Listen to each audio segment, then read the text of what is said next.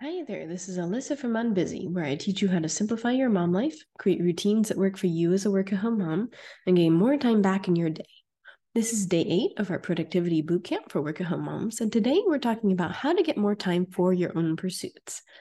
You need self care to fill you up because mom life is running on empty, and that doesn't make a good mom. Spoiler alert, it doesn't make a good experience for your kids either. Imagine a day a week where you've shuttled the kids to sports practice or music lessons. While you're waiting, you're listening to a podcast on one of your favorite topics, or knitting, or even cross stitching in the car. Just take a carry bag with your supplies. Then the kids come back.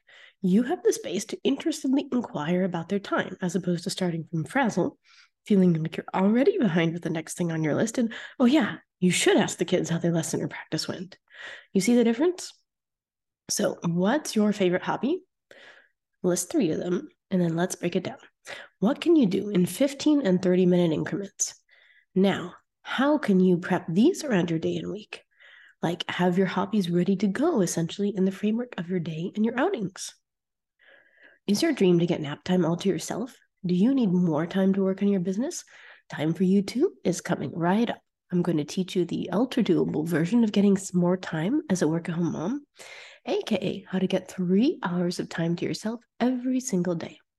Imagine you a week from now relaxing at nap time without a care in the world and knocking out that business to do list.